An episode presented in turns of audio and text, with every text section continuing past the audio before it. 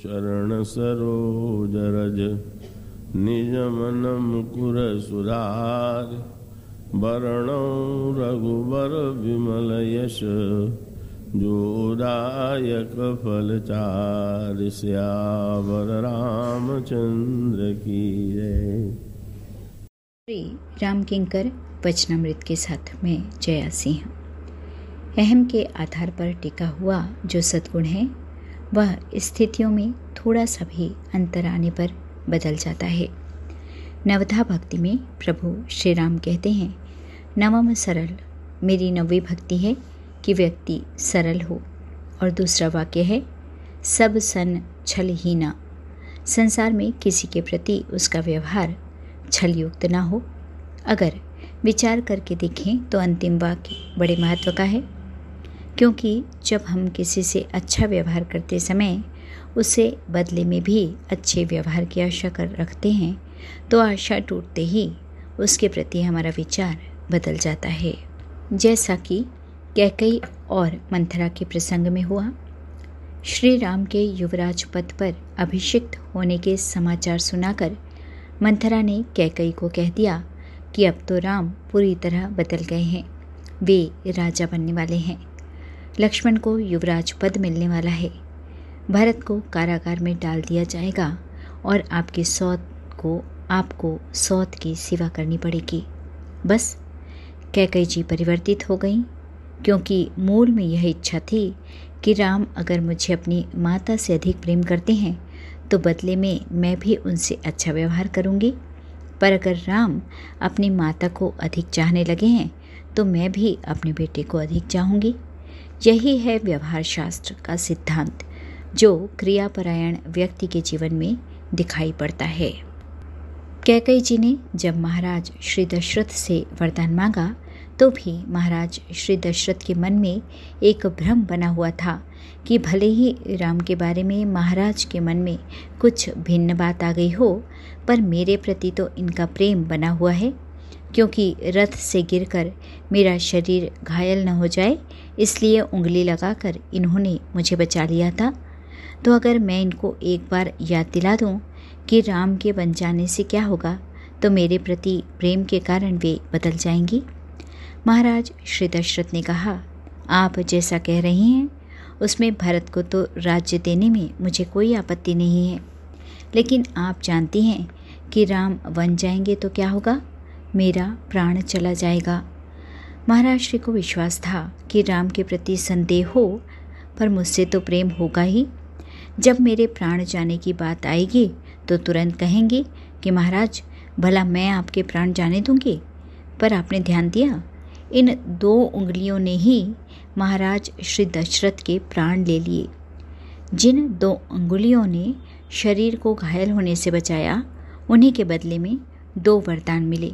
और वरदानों का अंतिम परिणाम यह हुआ कि महाराज जी को शरीर छोड़ना पड़ा। महाराज श्री दशरथ ने जब कहा कि महारानी, तुम तो कहती थी कि राम साधु हैं और तुम्हें कौशल्या की अपेक्षा भी अधिक प्रेम करते हैं तो कैकई जी ने जिस भाषा में उत्तर दिया, उसमें मंथरा का पूरा प्रभाव दिखाई पड़ता है। वे कहती हैं कि राम साधु तुम साधु सयाने राम मातु भली सब पहचाने। राम साधु हैं, आप भी साधु हैं, और कौशल्या का तो कहना ही क्या है? इसलिए तो मैंने निर्णय किया है कि जस कौशल्या मोर भल ताका, तस फलु उन्हें देव करी साका। कौशल्या ने जैसे मेरा भला चाहा है, मैं उनका समाया करके उन्हें दूँगी। यद्यपि न तो भगवान राम सिंहासन पर बैठने वाले हैं और न भरत को कारागार मिलने वाला है और न ही कैकई जी को सौत की सेवा करनी है। केवल कल्पना से ही इतना क्रोध आ गया और इतने बड़े परिवर्तन का सीधा सा अभिप्राय है कि उनके अहम पर चोट लग गई। महाराज श्री दशरथ के कहने पर कि मेरा प्राण चला जाएगा, वे कह गई जिनके बारे में लगता था कि महाराज से कितना अधिक प्रेम करती हैं, अब जिस भाषा का प्रयोग करती हैं वह कितना निष्ठुर है, उन्होंने कहा, महाराज, दो में से एक की मृत्यु अवश्यम भावी है। अगर राम वन जाएँगे तो आप जैसा कह रहे हैं, आपकी मृत्यु हो जाएगी। और अगर नहीं जाएँगे तो मेरी मृत्यु हो जाएगी। तो प्रश्न किया जा सकता है कि कैकई किसकी मृत्यु चाहती है।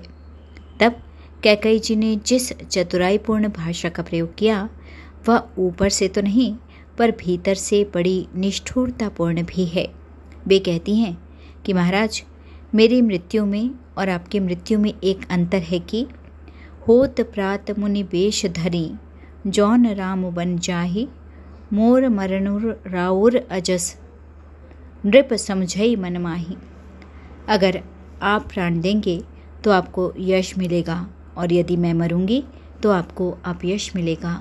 संकेत यह था कि महाराज, मैं नहीं चाहती कि आपको अपयश मिले। आपको तो यश ही मिलना चाहिए। शरीर को तो जाना ही जाना है। एक न एक दिन नष्ट होने वाला ही है। किंतु यश को नष्ट नहीं होने देना चाहिए। कोई भी बढ़िया से बढ़िया बात हो, पर अगर गलत समय में गलत व्यक्ति के द्वारा कही जाए तो वह अनर्थकारी हो जाएगी। आप किसी डॉक्टर के पास दवा लेने के लिए जाएँ और डॉक्टर कहने लगे कि शरीर तो नाशवान है, मृत्यु अवश्यम भावी है, अतः दवा आदि लेकर क्या करोगे? तो क्या आप प्रसन्न होंगे कि बड़े वेदांति महापुरुष से सत्संग हो रहा है? महाराज श्री दशरथ, अगर यह कहें कि हम यश के लिए अपने शरीर का बलिदान कर देंगे तो यह इनके लिए शोभा की बात है। पर जब महारानी कहकर यह कहें कि महाराज मुझे आपके यश की चिंता है और मेरी मृत्यु के कारण यह नष्ट हो जाए। भला, यह मैं कैसे चाह सकती हूँ?